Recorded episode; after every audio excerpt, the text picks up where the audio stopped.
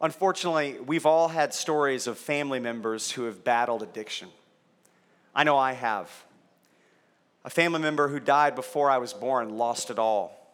Another family member became basically homeless in their obsession to get the next drink.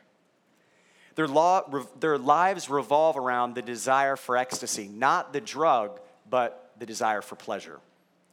We'll do almost anything for it, won't we? Billions and billions of dollars are spent every year, and uh, oftentimes uh, every waking moment of our lives can be spent on simply trying to find pleasure. We're hardwired by God to pursue that. And that's the focus of our current series that we've taken a little break from. It'll be coming to a close tonight. We all have this unquenchable desire for pleasure. Our soul craves it above all else. When we're young, this craving displays itself in ways that are obvious and redundant. If you guys know kids, a little kid, all they want to do is have fun. That is the goal every day. Wake up, watch cartoons get my Cheerios, have mommy and daddy play with me, have mommy and daddy play with me more. Another adults around who I know and love, their whole goal in coming here is to play with me. That's what it's all about, right? A little kid is hardwired by God for the whole world to revolve around them, right? And this desire for pleasure. But like everything else in our life, sin come comes in and perverts this. As we age, our drive for pleasure is a little less obvious, though, isn't it? As teenagers, maybe we're, we're a little more extroverted in our pursuit of finding pleasure in the wrong place. It might be in promiscuity, it might be in drugs and alcohol, it might be in uh, addiction to entertainment or addiction to a million other things. But then as we get out of our teen years and move into adulthood, our drive for pleasure is a little less obvious, it's a little more socially acceptable we fulfill this endless desire for pleasure in more conspicuous ways. Think about the rate of divorce alone in our country. To think that uh, just over half of marriages end in divorce, and most of those are probably because of adultery. And many uh, in marriages where there has been adultery committed, oftentimes it doesn't end in divorce, and yet still there are many who don't even confess it. So think about that to spend all the time and money necessary to hide another relationship from your loved ones and from the world. That takes a lot of planning, doesn't it? People do that because they're searching for pleasure. We'll sell our soul for it, we'll give up everything for it. Our souls demand pleasure, and it can only be found in the one who never grows tired of filling up our pleasure reservoir with the richest of foods. I hope that if there's any message you get from me as the years go on, it's this one God is the only one in which we can find pleasure. God is not a fan of empty religion or empty ritual. He's not a fan of blind obedience in order to get some kind of reward. He is the giver of good things. In Psalm 63, one of my life verses and one of the staples of our series here, it says, verse 1 You, God, are my God. It's personal. Earnestly I seek you. In other words, I desperately desire you. I thirst for you. My whole being longs for you in a dry and parched land where there is no water. And then in verse 5, I will be fully satisfied as with the richest of foods. There should be no indulgence that feels better than Jesus. That is his goal. That probably none of us are there tonight, or very few. But that's what he's working us towards as we obey, as we say no to the flesh and we say yes to that which we know is biblically true, that pleasure is found in God alone. And we stake our lives on that promise. Even though our flesh, our bodies naturally want to do anything else but pursue God sometimes. He brings us to that place where our greatest indulgence will be our relationship with Jesus Christ. We have looked at the primary purpose of our lives through this series God keeps our hearts beating so that we might enjoy Him. Two words cover the purpose of every second of our lives. Can you guess what those two words are? enjoy God. Well, Becky heard, heard me talking through my message in my office today, but that's okay. Enjoy God. We've already taken time to look at the traps we can often fall into when we fail to find our satisfaction in Christ. We took some time a couple weeks ago to look at how to grow in our enjoyment of the Lord, and we couldn't get it all into one message, or I couldn't. Uh, so I want to do really the part two of that message tonight. So we pick off where we left off tonight a number of weeks ago. And we're looking at how to grow in our enjoyment of He who wants to give us pleasure to fill our souls with what it ultimately desires. We grow in our enjoyment of the Lord through blessing. Through blessing. Blessing is not synonymous with well wishing. It's not like saying good luck, it's way bigger than that. It comes from the soul and it has unbelievable power, supernatural power, when it's delivered by the person who walks with Jesus. The concept of blessing is found all over Scripture, and it's sacred, and it's special, and it's earth shattering and mountain moving. In Genesis, Isaac gives a blessing to his son before he dies. He asks his son to prepare a special meal for him, his specialty, before he provides the blessing and before he dies. And so we read of Isaac in Genesis chapter 27, verse 4. He says to his son, Prepare me the kind of tasty food I like and bring it to me to eat, so that I may give you my blessing before I die. And it was a very rich meal, and I hope I can eat like that on my deathbed as a side note. But anyway, ADD moment. Esau, the firstborn and rightful recipient of the family blessing, was deceived by his brother Jacob out of the birthright. And here was the problem that birthright blessing from the father to the son was a huge deal. It was Social Security. Because that son who received the blessing not only received financial blessing, it was very practical, he received tremendous spiritual blessing. And he was the one to be the covering, the pastor, so to speak, of the rest of the family, extended family included. And that money from that blessing was to also provide for them. So it's huge. But here was the problem Jacob deceived his brother Esau out of the blessing, and once it had been delivered, it could not be rescinded. That's how powerful the blessing was. It could not be taken back. Which that's shocking to us because in our world, text and emails and social media, words don't even matter. You know, half the news we hear we don't even believe, or we know it's twisted in one way or another. It's just words. Blessings are different. There's a blessing we can't improve upon that I want us to develop some discipline in applying to one another. I want to ask us as a congregation can we grow in our discipline, or the discipline of blessing? Can we develop our blessing game, so to speak? That's the coach in me. I can't help but talk like that. It's not in the notes. It is difficult for us for some reason because of the woundedness in us to speak a direct blessing into the eyes of another brother or sister. There's something about it that's embarrassing, isn't it? When we're kids, we can run up to mom and dad or friend. You ever seen two little kids having a play date? They call them play dates now. They didn't call them that back in the day. For some reason, they do now, up until kids are about 13 or 14. It's kind of weird. But anyway, you have this play date, and uh, you, two kids come in the room, and they run towards each other, and they just celebrate one another. They're hugging, they're jumping around, they're screaming. As we get older, you know, you walk up, it's like, hey man, how you doing? I saw two guys at the airport. They were obviously brothers. I mean, you just couldn't deny it. And you could tell they were about to part ways. And I could see, I remember my sons when they were little, and when they would see each other after a long time or whatever, they would just go nuts. Hi, Justin, by the way. I haven't seen you. Good to see you, man. I didn't know you were here tonight. It's a friend, friend of ours, been around a long time. Haven't seen him in a while. And, you know, they say, I'm trying to practice what I preach. I just want to just be, let them know I love them very much. And so, you know, these two dudes, they're very manly looking dudes with like the camo hats and stuff, and the type of guys that, unlike me, talk about tools and building stuff, and I kind of nod and act like I understand what they're saying. They, were, they, I thought they were probably those kind of guys.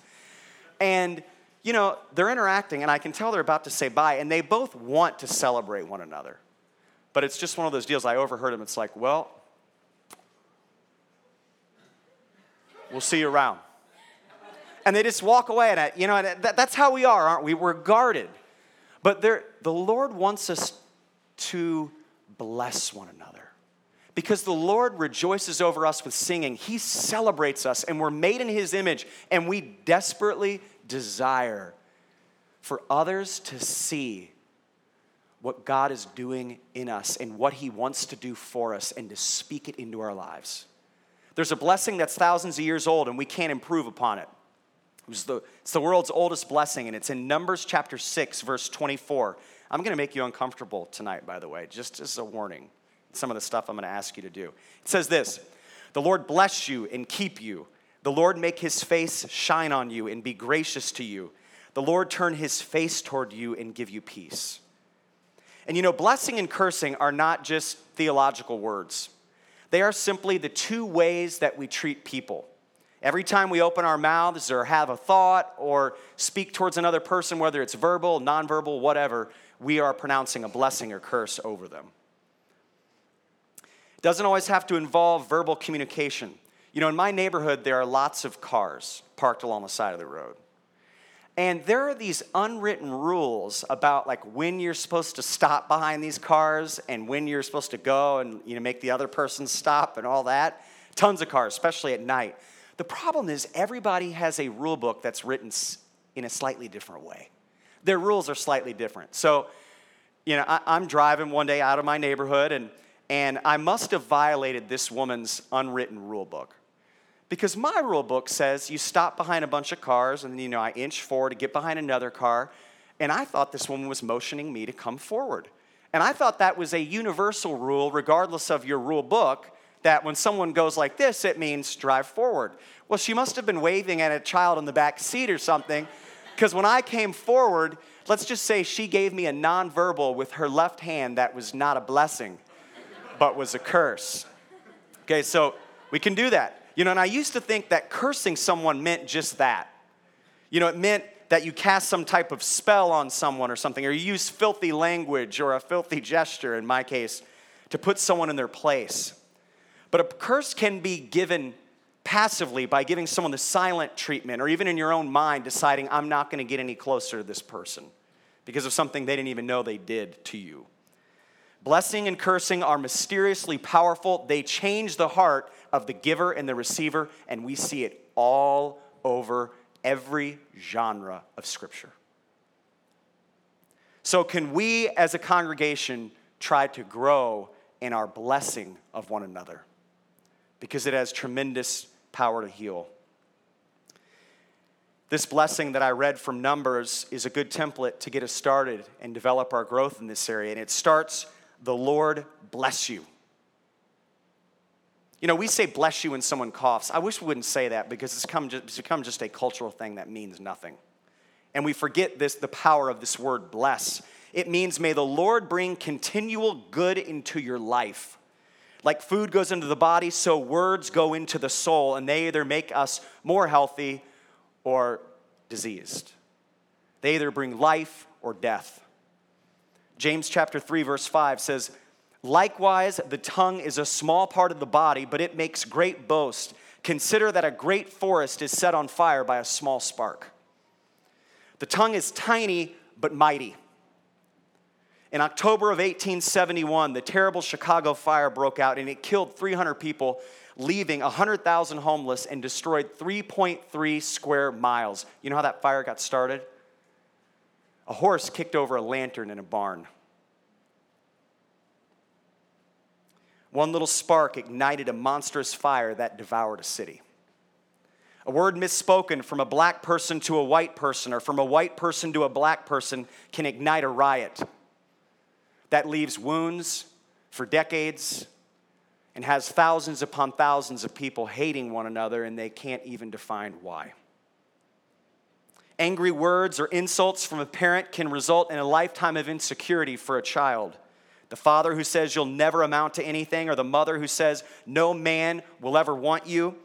They're like a barbed wire club to our souls, taking chunks of us out with every disgusting utterance.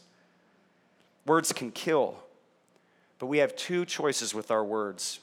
Again, in James chapter 3, verse 9, picking up in the same section, it says, With the tongue we praise our Lord and Father, and with it we curse human beings who have been made in God's likeness.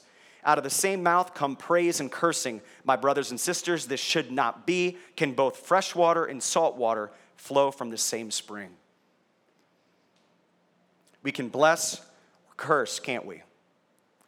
While, while cursing one another comes quite natural to us, the times that I have cursed someone else with my words or my passivity or whatever, I haven't even thought about it.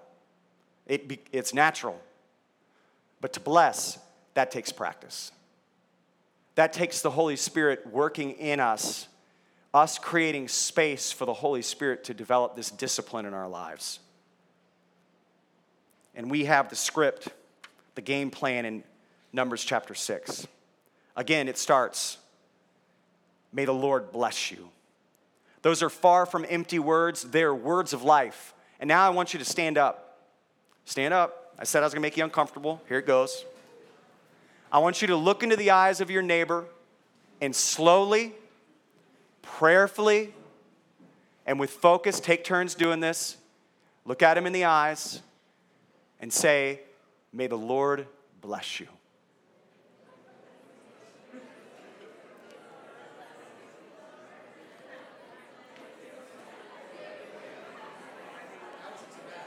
Oh, nice. All right. All right, don't bless each other that much. You guys can have a seat. What was that like? Was it weird for you? Was it weird for you to do that? Okay. Well, we can say, May the Lord bless you with our actions too, can't we? Many of you know that uh, I like baseball just a little. And uh, for Father's Day, I received my most prized possession from my kids. This is not just any bat. This is a fungo bat. Does anyone except for Mike Henderson know what this is?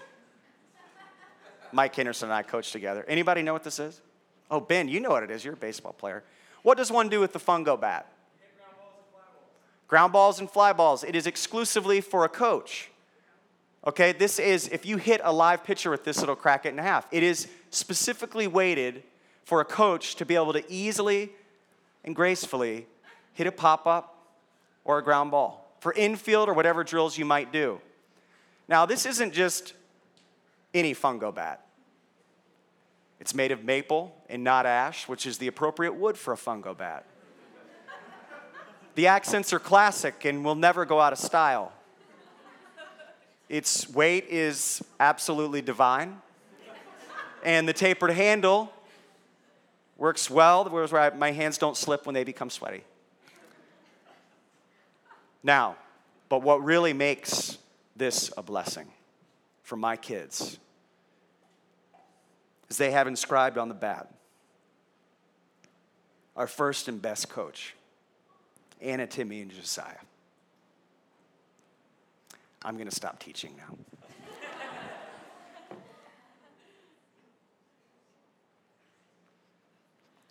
Best present ever. When we bless others, there's something of a mystery that happens in the spiritual realm. I can't understand it, but I can feel it. When another believer encourages me, when a believer looks into my eyes and tells me what they think God is doing in my life, or they acknowledge something they see uh, that they've seen God use me for, or when my kids give me a gift like that. The parts of my soul that still believe lies are pulled out into the light of the gospel. Words can literally list, lift us up out of darkness or make us more vulnerable to the fiery areas, arrows of the enemy of our souls. This blessing in Numbers continues the Lord keep you. This means I want God to protect her. I want the love of Christ that was poured out on the cross to protect all that's sacred about this woman. So I want you to go ahead and offer this blessing to your neighbor as well. Go ahead, stand up, look into their eyes slowly, deliberately, take turns saying this The Lord keep you. The Lord keep you.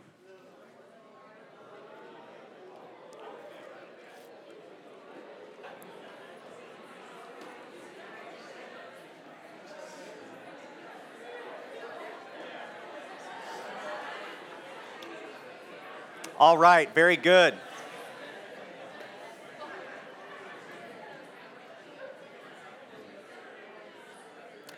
This blessing has, re- has been spoken to thousands upon thousands upon thousands of believers throughout the history of the church and even back into ancient Israel.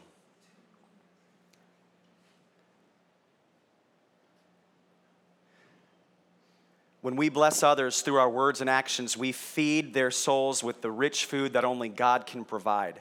And this blessing also includes another line. It says, The Lord make his face shine upon you. Now, I want you to get a picture here in mind.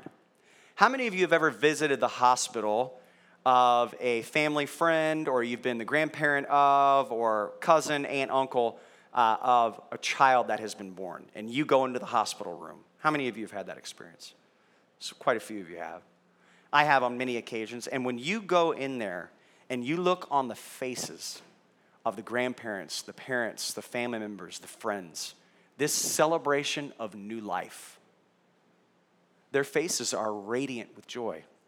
That's the picture I want you to get of the way God thinks of us. He rejoices over us with singing, Zephaniah says. Glory always shines and it's meant to be shared. So I want you too to speak these words on over one another. The Lord make his face to shine upon you. Do that now. The Lord make his face to shine upon you. Go ahead.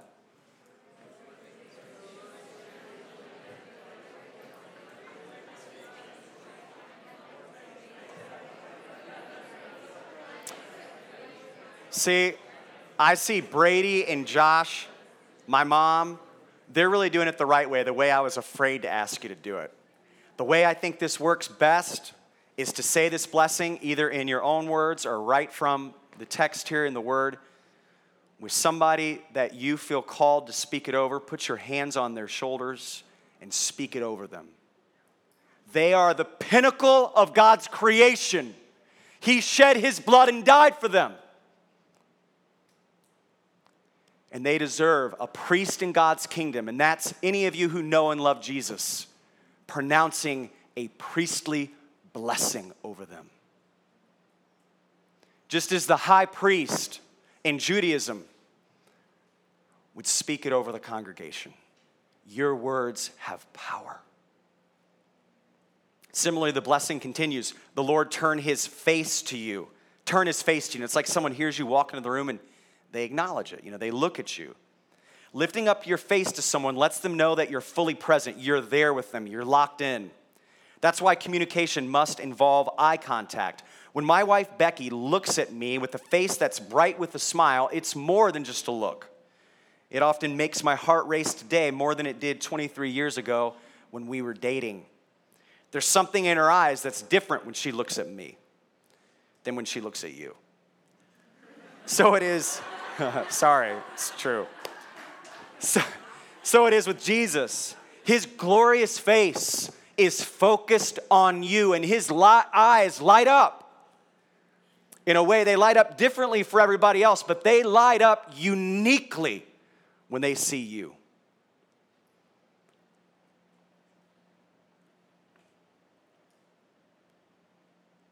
So I want you to speak these words over one another as well. The Lord turn his face toward you. The Lord turn his face toward you. Go ahead and do that.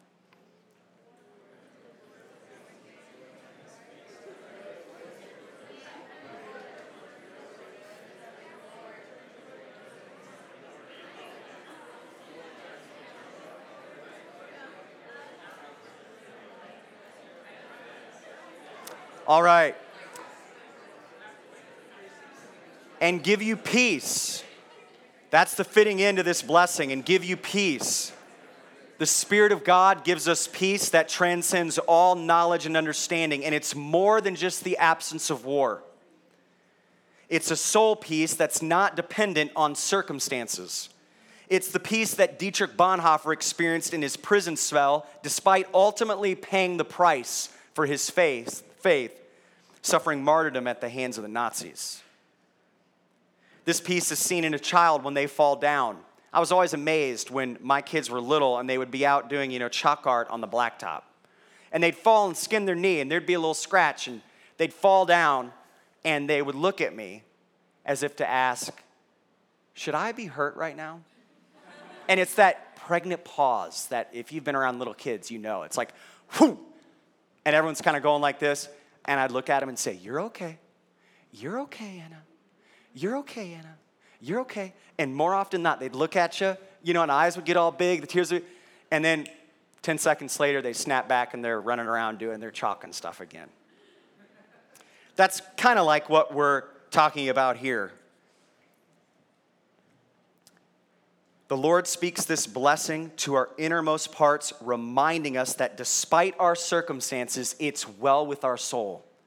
Despite the fact that the romantic relationship didn't work out, despite the fact that you're not married or haven't had kids when you've wanted it, that the job hasn't worked out, that the physical health is crumbling, or whatever else it might be, when we hear these words or similar words spoken to us by another believer, they have power.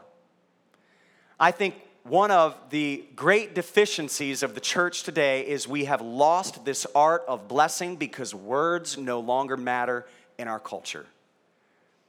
And mo- we all know that most conflict starts with words. We know that most of our, our wounds from the past, many of us in this room, probably most of us, stem from words spoken over us and we have the divine power to demolish strongholds in one another's lives through the power of the word spoken. That's why we're doing this little exercise. So I want you to speak this to your neighbor May the Lord give you peace. May the Lord give you peace.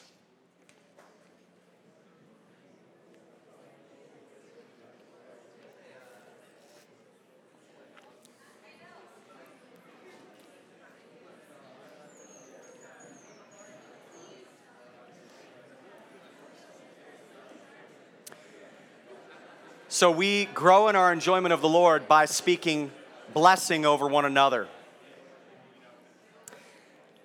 And do you know that the Lord tells us that He wants us to be competitive one, with one another? Did you know that? There's one area He gives us permission to be competitive with one another in. Do you know what it is? Anybody know? Yeah, showing a volleyball. Yeah, I get that. Uh, yeah. Uh, showing honor to one another. That we're to outdo, try to outdo one another in doing good for one another. That is, I'm to use the power of creativity that God gave me to think of how I can bless you. That's why Paul was able to say, I never stop praying for the church at Colossus. That's why uh, I can never pronounce his name right. You guys can correct me if I get this wrong, but Epaphras, if I'm pronouncing that right, that's why he said the same thing. They're always praying, they're always thinking how they can be a blessing. That's what the Lord wants for us this desire to join God in bringing the pleasure of God into the lives of others, brings the pleasure of God into us. That's his desire. So we grow, grow in enjoyment of the Lord through blessing. We also grow in our enjoyment of the Lord through expressing gratitude. How many of you have heard the song, I Can't Get No Satisfaction? How many of you have heard that? Can somebody sing that for me? Just the first line.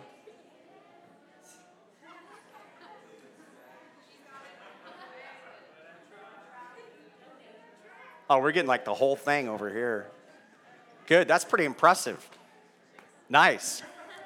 You know, that song was written by a poor Irish farmer who was fighting political unrest at the peak of the conflict that existed between the Catholic nationalist minority against the Protestant unionist government and the police force that existed. The songwriter thought that satisfaction would come only through finding a solution to the social and political unrest. The only thing that's true about what I just said is the title of the song. I know nothing about that songwriter or what his motivation was. I just wanted to make sure you're still listening, all right? Because I knew the whole blessing thing might be awkward for you. So I just wanted to make sure we were still on the same page. But the song does highlight our desire for satisfaction. And we know that satisfaction must be sought out, it doesn't just come to us. We are all experts. Do you know one thing we all share in common in this room? We are experts, professionals at finding satisfaction. Okay? We seek it out. It doesn't just happen, we got to seek it out. Being gratified in God, finding our satisfaction in Him is where joy begins. So we must apply ourselves to becoming grateful because that's where joy is found. And we have to first commit ourselves to what I said at the beginning that my satisfaction, even though I don't always feel like my satisfaction is in the Lord, it is in the Lord. And I'm going to live my life accordingly on faith. And that implies we will not find satisfaction by getting more stuff. Again, just look at the way we all were on Christmas morning. You know, you receive more Christmas presents as a kid than any other time in the entire year, you know. And have you ever seen a kid at the end of Christmas Day, or maybe you remember this about your own childhood. What starts out is, oh, yay. At the end of the day, it's like, woo! I mean, it's like meltdown because they got all this stuff, but it's not the stuff that makes you happy. But the build up to this day was like, I can't wait to get presents. Ah! You know, it's like the sin nature comes out. And uh, then the day comes and it's not what it was cracked up to be. Gratitude comes not when we get more stuff or accomplish more. Gratitude comes when we view life through the correct lens. We see life through God's provision in His goodness, when we see it in three specific ways. And if we feed our souls with these gratitude realities, we'll grow in our gratefulness and we'll find more joy. The first is we need to recognize the tremendous gift God has given us.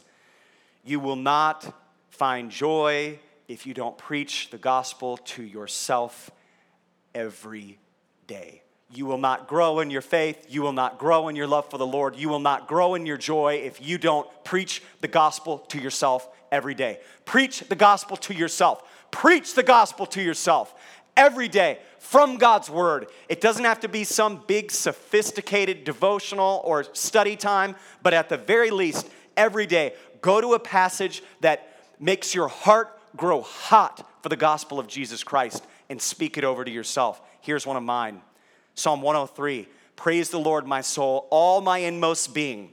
That is everything about me. Praise his holy name. Praise the Lord, my soul, and forget not all his benefits, who forgives all your sins and heals all your diseases, who redeems your life from the pit and crowns you with love and compassion, who satisfies your desire with good things so that your youth is renewed like the eagles. Here is the power of God's word. He's given us a mind to study it. He's also given us a soul that desperately desires to be filled with His Word. So even when you grow old and you can no longer study the Word, you can listen to it or read it on, on 300 point font, and the Lord, the Holy Spirit, will use it to renew you and make you more grateful. This discipline is the most important for us to commit to so that our hearts may become grateful for salvation if we can't preach the gospel to others with tears in our eyes because we're such filled with gratitude, we're so filled with gratitude, then there's growth that needs to happen in us. If we don't see the need to preach the gospel to others, then we don't get it. And we're not grateful. He's given us so much, and we need to speak blessing to God. Speak back to Him to say, Bless you, Lord, for salvation. And don't say thank you. Because bless is more pregnant with worship than simply thank you. To bless is to wish something good for someone's soul. And I don't have time to go to these passages, but do you know God has a soul? He's not just an it, He has a soul. And we say, God, I want good to come to your soul for this blessing. I can thank somebody for a candy bar. I may not bless them, you know. When we express gratitude to God in this way, the Holy Spirit helps us feel more grateful, which then in turn helps us find more satisfaction in God, especially when we don't feel like it. Second, gratitude requires receiving something from a giver or a benefactor. We must realize that the good we have in our lives is not from self effort or merit, it's not from others, it's from God. In James 1 16 through 18, it says, Don't be deceived. So we're easily deceived on this, so we need to take note. We're idiots in this area. All of us. Don't be deceived, my dear brothers and sisters. You know, if, I think if we were to write this today, we might say, Don't be imbeciles, don't be morons. My dear brothers and sisters, every good and perfect gift is from above, coming down from the Father of the heavenly lights, who does not change like shifting shadows. He chose to give us birth through the word of truth, that we might be a kind of first fruits of all He created. We are to be dripping with gratitude. That's what makes our lives and our church attractive. That's why we're told to stop complaining and stop arguing. All those things are secondary commands. This is the primary command be grateful in God. When you see the sunrise, remember the resurrection once again. When you see the sunset, remember that He's coming back, and time as we know it will end, only for new life to come and for final redemption to come upon us when we see His face. And every other moment of the day is filled with His goodness, hiding everywhere. That's apparent to those of us who look. Finally, gratitude comes through realizing that we are the receiver of good gifts from God. He is the benefactor and we are the beneficiary. In other words, we don't deserve it. We're not entitled to His compassion and salvation. Many of us, myself oftentimes too, we're not grateful and we don't enjoy God because we look around and believe that all we have, all we've gained, is by our own resourcefulness. We're not entitled to the blessings in our lives, and we must come to God with a posture of humility. Our natural default mode as human beings is to think that the house or the car or the friendships or the marriage or the education or whatever is rightfully mine. I earned it because of my personality or my intellect or whatever. I'm entitled to it. And we worship what we view as the self made person. The bigger the sense of entitlement, the less we'll be grateful for. That's why, generally speaking, the more wealthy a country is, the less grateful they are.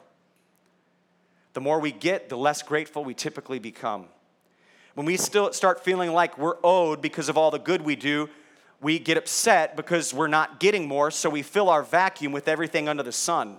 Our souls become desperate and we fill it with sex or substances or entertainment or whatever. And then that, because of the deception, don't be deceived, every good and perfect gift comes from God. We become less grateful because we filled our souls with crap instead of what God would have for us.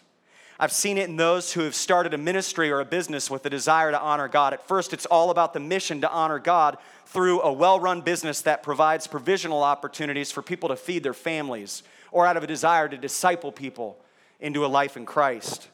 At first, the entrepreneur is filled at the prospect of being used by God. They're initially surprised that God could use them, little old me, to do something great for his kingdom.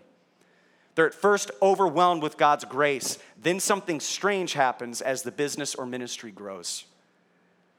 What started as gratitude for the little that they had accomplished becomes complacency, anger, and lack of gratitude once the business or ministry is wildly successful.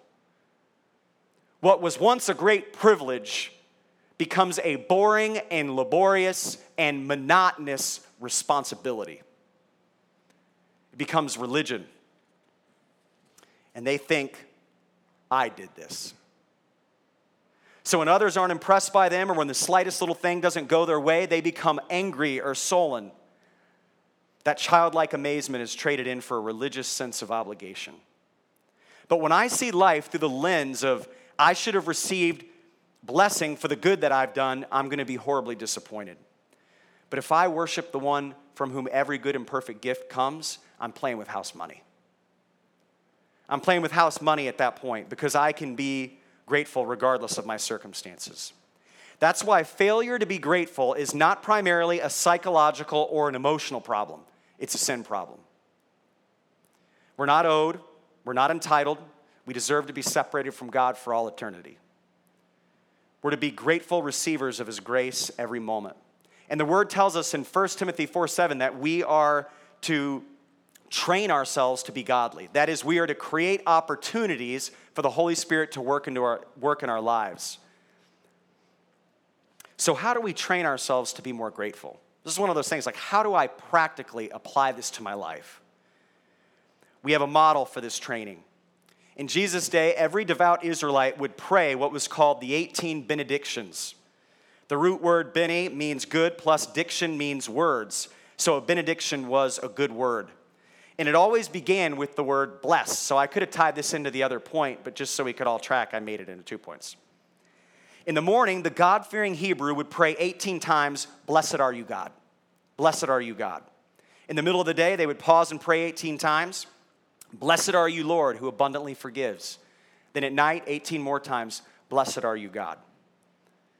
The purpose behind this biblical formula the Hebrews used was con- to connect the gift with the giver. It reminded them that every good gift comes from the Lord. It kept the current of gratitude powering their souls instead of the sense of self accomplishment. They were training for gratitude. Recognizing the goodness of God lifts us up beyond ourselves. Here's another way to acknowledge the good that God's done in your life and open up to the Holy Spirit's desire to train you and me to be grateful. All of us in this room have had someone who has played a major role in their life. I got a card this last week, tremendous. I save them all. I put them in a file for a rainy day, and when I feel discouraged, I lift it out and read it. Some of them are from you who, you know, you're 30 some years old now and you wrote it to me when you were 13 at some camp or whatever, in like different color ink, the whole thing, especially the girls, you know, it's very cute. Uh, but you can write a note to someone. I encourage you to do this.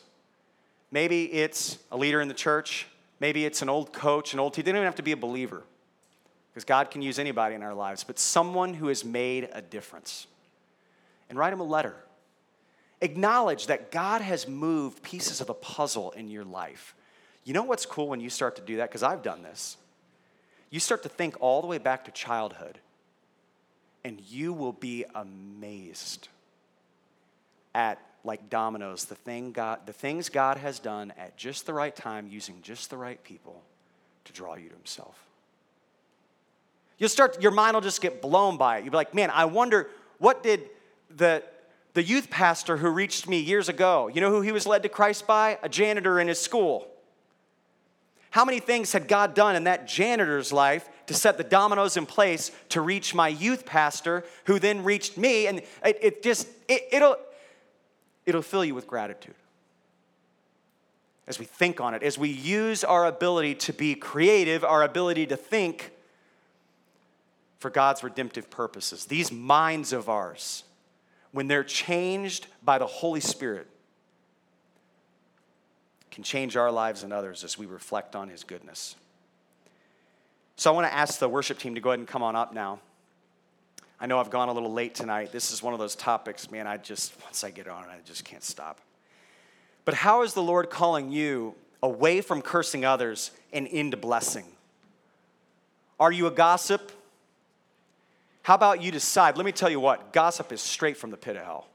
It's in magazines that we can buy just on gossip. It's we love gossip. It's it is straight from the pit of hell because it curses others and they don't even have an opportunity to defend themselves. And it creates a fictional narrative of what's, actually happening in the other person's life. So decide, you know what, for the next week, I'm gonna get people who are close to me. If they hear me complaining or gossiping, they're gonna tell me to stop right then. And I'm gonna, I'm gonna bless that person in some way. I'm to say, you know what? They always say hi to me whenever I pass them.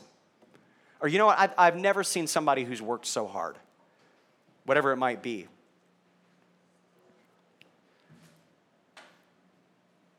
It could be the letter that you write to another one, another person. Maybe it could be simply by repeating the blessing that we use tonight and speaking it into someone else's life. So, how are you being called tonight to grow in blessing others and grow in gratitude? How's God calling you to use your words to transform? Let me pray. Lord, I thank you for all the words that you've used in the mouths of your saints to speak over me through the years. Times where, at just the right time, when my soul would have reached for something else, you've spoken truth into my life. Lord, would you help us as a congregation to glow with gratefulness for you? Lord, would you help our, would you Guard our mouths that they may only honor you. And bless those who are the pinnacle of your creation. Lord, please help us. We want to grow. In Jesus' name, amen.